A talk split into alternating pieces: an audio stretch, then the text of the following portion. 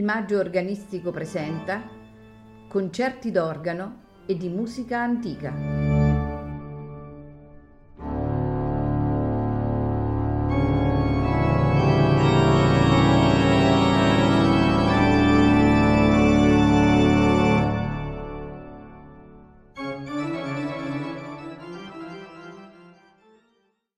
Buonasera e benvenuti a Il Maggio Organistico Presenta.